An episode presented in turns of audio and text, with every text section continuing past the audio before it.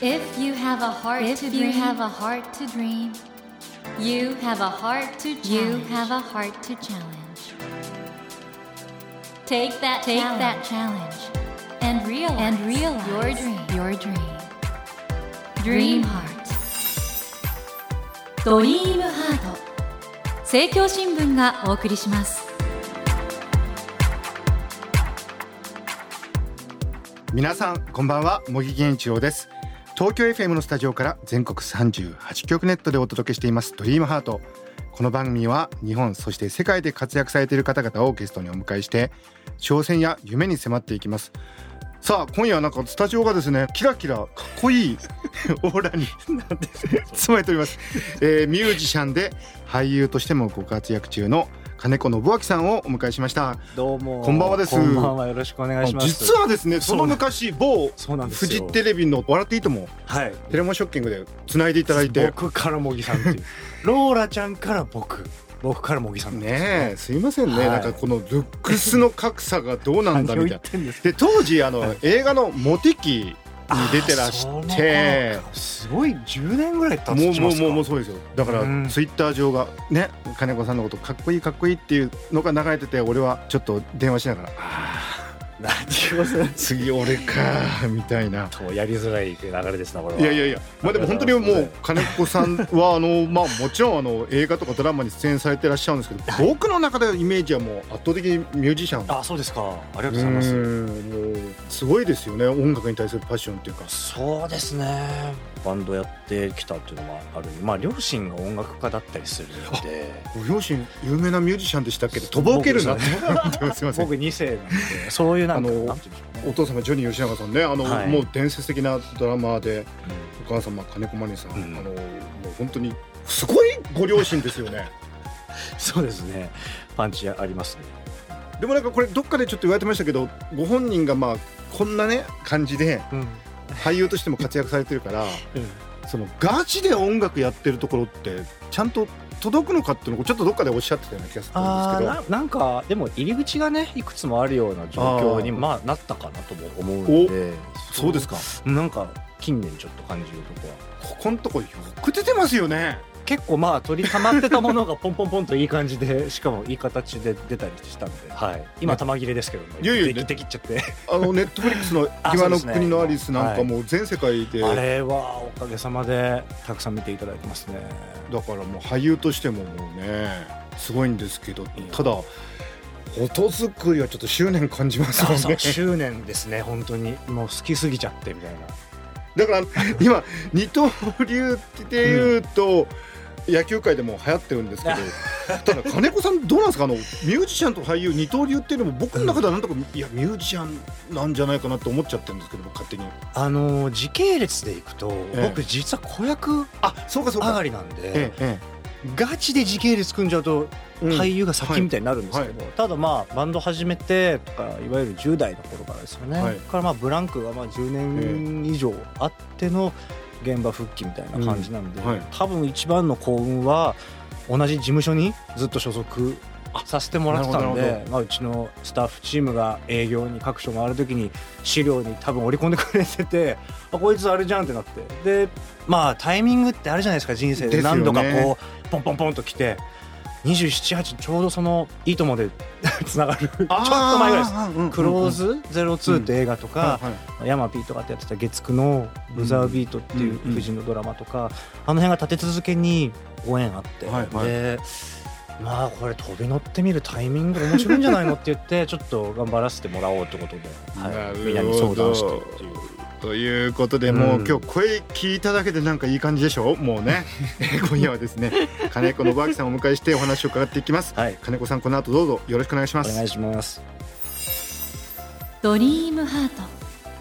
では金子さんのプロフィールをご紹介させてください。いえー金子さんはですね1981年、東京都のお生まれです、はい。1994年にドラマ「天国に一番近いママ」で俳優デビュー、うん。えーその後もですね映画「クローズゼロ」うん。バンデージなど話題の映画やドラマ CM に多数出演し際立った存在感で魅了しつけていらっしゃいます。ありがす。いません。いつもねこれ普通に素で読んでんですけど今日なんかそうやってリアクションしてくださるんでこっちもなんか嬉しいですあの。えーまたですねロックバンドライズのドラマーとしても活動しており2009年からはソロ活動も指導しこれまでに3枚のアルバムも発表しました。そして2019年ソロ活動10周年を迎え、うん。新プロジェクト「レッドオルカ」をスタート、音楽映像照明を駆使し総合芸術として表現するソロライブは高い評価を受けておりあらゆるジャンルの壁を越えてご活躍中でいらっしゃいますと。ありがとうございます。いうことなんですけれどもまずお父様ジョニー吉永さんってもう伝説のドラマーじゃないですか。直接教わったこといやーほとんどないですけど、ははいでもまあ現場とかよく連れてってもらっててライブとかずっと見てたんでそういう意味ではものすごい教わってますよね。まあ本番ライブをずっと見てたので。これもちろん金子さんもかっこいいんですけどお父様もまあかっこいいですよね。本当にもう亡くなって10年以上、あうん、経つんですけど、まあ未だに映像とか音とか聞き返し見返しすると発見がねありますね。本当に。もうこれだけは逆立ちしちゃってかなわないこの先輩じゃないですか。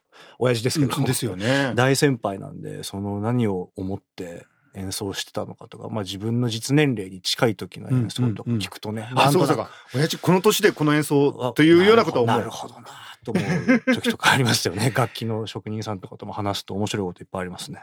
あのドラマーとしてはその金子さんあの映画セッションをご覧になった時ちょっとコメントされてましたけど、はい、やっぱりドラムスのあの激しさってのは何なんですかね。まああの映画はフィクションなんでしょうけどドラマーの生き方ってのはどうなんですか？ドラムってやっぱり僕の父はもともとボーカリストだったんですよね、うんそこからドラムもだから歌って叩いてっていうスタイルだったんですけどそういう意味で近いもんあるんだと思いますね。うん。歌と打楽器みたいなのっていうのは、はいはいまあアナログなところも大きいでしょうし原始的なところとか、肉体が直結しているみたいなところも含めて、うん、ただまあドラムに関してはまあ生音すごい大きいじゃないですか。そのですよね。衝撃とかまあちょっと根本に訴える何かいつも感じますけどね。要はもう興奮するというか。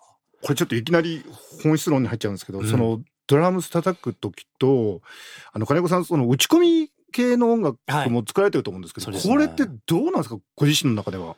やっぱり人間が演奏するものって本当に一期一会だしよりね、はい。やっぱり揺れてるんで基本。合わないじゃないですか、はい。絶対はい。にそれがいいんですよね。バンドもやっぱり不完全だからかっこよかったりとか穴が開いてるからすっげえいいとかちょっと愚かしいとこがいいとかまあ特にこの大人と言われる年齢になってきてからすごい来るようになっちゃってだから僕の父の世代とかはブルースマンたくさんいるしブルースミュージックに、ね、深い世代だったんでそういうのもものすごい響きますね。なんでこういうことやってたんだろうなと思うと、いきなり名言連続でもうねすかいやそしてお母さんが金子まりさんですからねチャーさんとねうん、やられてましたもんね。そうです。いや僕実はチャーさん先日あのちょっと取材でお目にかかってもうあの辺りってもう何なんですかね？あのそれこそ内田裕也さうん。んとかからこう影響が長くと、要は開拓してきた釜谷さんとかも、うんうんですけど何もないところから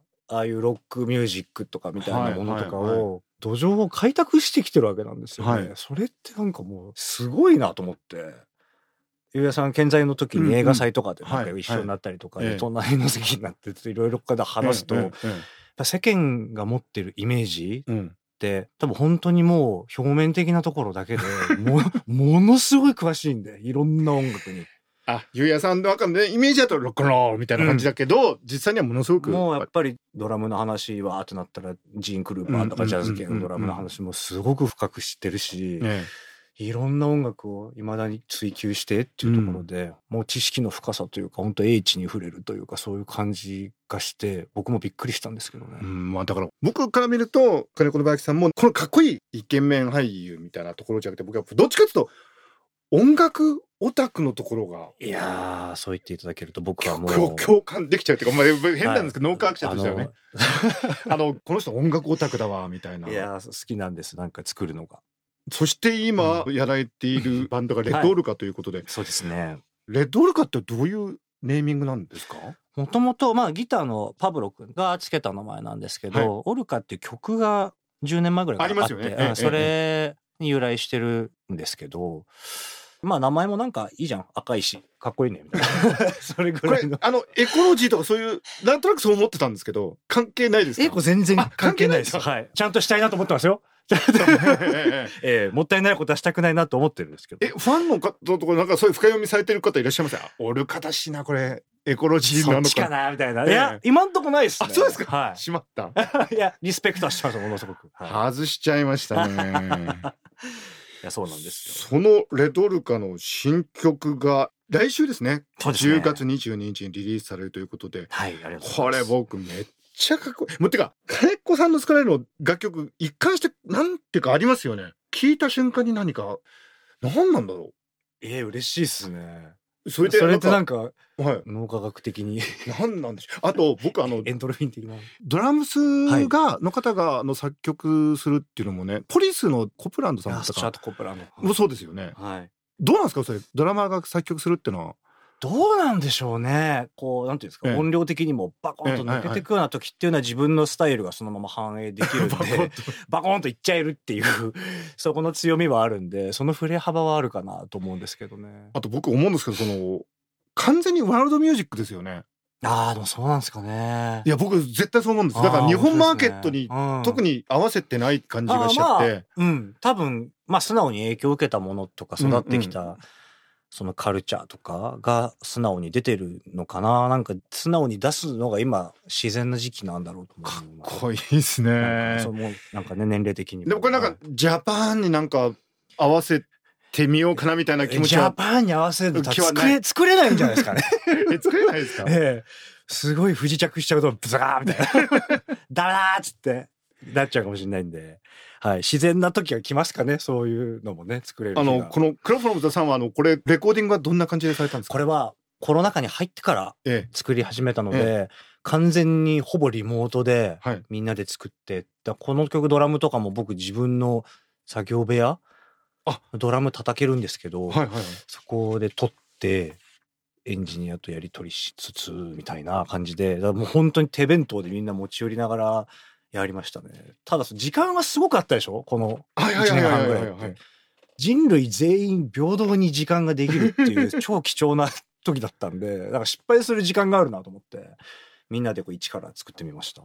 これもともと金子さん曲作りってものすごい時間かけるんですよね。そうですね。いろいろまあ作りたまるじゃないですか、うん。普段からスケッチみたいにしてるものとかもあるし、でも本当先ほど言っていただいた執念に近いなんていうのかな本当まあ撮影しつつもそうですけど、えいやーこれじゃ終われないよっていうのがなんか若い時よりもズケズケ言えるようになってきたえかなって俳優としてもそういうなんか意外と。結構最近はなんかそういう意味では理解が深まってきたのかとも思うんですけどなんか言っちゃいけないんだって思わなくなってきましたね。えででなるとバンドにおいてねドラムスの役割って何なのかなってあの僕あのどこかでビートルズのポールとジョンが、うん。リンゴが来た時にあこれでこのバンドができたって言ったっていうのをどっかで読んだんですけど。やっぱりバンドにとってドラムスっていうのはその一番コアというかベースになっているところなんですか、ね、よく言うのは、まあ、ボーカルとかフロントマンがいる場合、えそのバンドにおける縦のラインっていうんですけど、はいはいはいはい。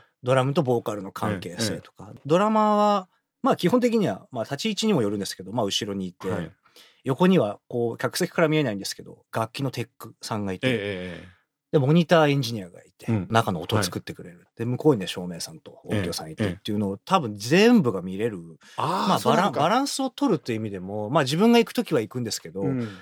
それこそスポーツに例えるとフリーキック蹴るゴールキーパーみたいなってよく言ってたんですよ昔、はい。チラベルトとか、ええ。古いですけどカンポスとかええそういう、感じの。基本はまあバランスを見てるんだけど、まあ、行く時は行くんだけどっていうのを 抜き差しですよね。でも結構撮影とかでも役立つなと思っててええ。性質的に。えバランス取るのも好きなんでお芝居しながえらみんなこう言ったらこう行くなとか、まあ、あとやっぱりその女優さんとかがと一緒の時を立てる喜びじゃないですけど、うんうんうんアシストする喜びみたいなのも、多分もともと好きなんでしょうね。楽しいですよね。だからもう本当全体が見えるポジションそうですね。全体を見る見るっていうのが楽しいですよね。うん。いやでも今回のクローフロムトさん歌詞もかっこいいしこれ曲のインスピレーションってのはどういう時に出てくるんですか？この曲はちょうど僕がはい。撮影で和歌山に行ってたんですよね。えー、和歌山なんですよこれ。えで結構時間ができて、えはい。で一人で車に乗っていろいろなところを見に行って、はい。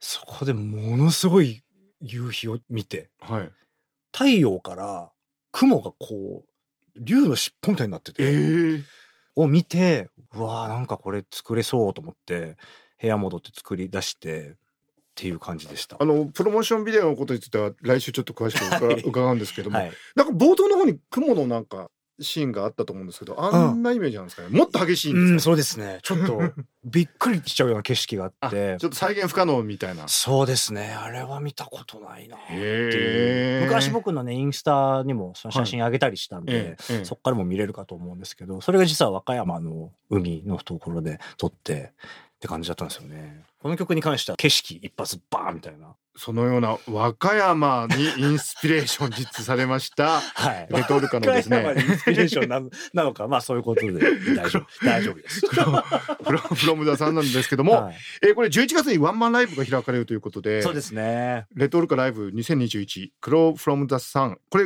11月25日木曜日が？渋谷のクラブクワトロ。クワトロはい11月30日火曜日が梅田のクラブクワトそうで行われるということで。東京、大阪で今回はやりえます。ー現在グッズ付きチケットが先行発売中ということですね、はい。これレトルカの公式ホームページあるいはツイッターを見れば。そうですね。わかると。はい、お願いします。えードリームハートのホームページにもリンクを貼っておりますのでご利用ください。金子さん今まで一番良かったライブが島でやったライブだみたいなことをなん島かな？そうそうそうそうそう。それこそ小林武史さんはいはいはい。がプロデュースしたライブで、瀬戸内の芸術祭のうん。一環なのかな？で、はい。犬島っていうええ精錬場があるんですよ、はい。古い。西部警察の最終回の島です。そこで、はい。あの、リリー・シュシュの Salyuちゃんとか、今度僕 YEN TOWN BANDもね今やってるんですけど、はい。 YEN TOWN BANDも出たりとか ACIDMANの大木くんが出たりとか安藤裕子ちゃんが出たりとか、でもう本当にすごいメンバーでがっつりやったんですけどそれがやっぱ本当によよくて、何なんですかねライブが神る時って、うん、もうあらゆることが合わさって。全部トゥゲーザーになって、本当に奇跡ですよね。ああいうのって。うん、ぜひこのクワトロでもね何かそういう降りてくる瞬間すごそうでですね。久しぶりですしワンマンでやるのは。ぜひ皆さんはい、行かれてください。そしてですね本日オンエアしましたはい、新曲「クローフロムザさんこれは来週の金曜日10月22日にデジタル配信でリリースされるということで、こちらもチェックなさってください。お願いいたします。音楽の聴かれ方がなんかね今ストリーミングとか変わってきましたよね。いやー本当にもう手元にでっかいレコーダーがあるっていう感じなんで。いや最高だなと思うんですけど。今の絶対に音楽オタクの発言ですよね。手元にでっかいレコーダーがある。プレイリスト作ってくれたって言うんだからさおすすめしてくれて、ええええでうわ何これかっこいいっつって、ええ。もう時間がいくらあっても足りないですよね。あの今皆さんスタジオの中で金子さんの目が光ってます。そんなね音楽オタクの金子さんのお話を。ってかオタクじゃないあの本当にあの素敵な俳優さんです。何をしゃべる？のもそうもう好きですということで、えー、森健一郎が東京 FM のスタジオから全国放送でお届けしています「ドリームハート。今週はお別れの時間になってしまったんですけどもはい。これでまだ終わんないですからね。まだ終わんないっていう。はい。金子さんに、えー来週来ていただいてありがとうございます、えーレッドオルカのお話はもちろんですね、はい。今後の活動についても聞いていいってここに書いてありますおねじゃあ。いいいんですかね？いですよ、はい。来週もどうぞよろしくお願いいたお願いします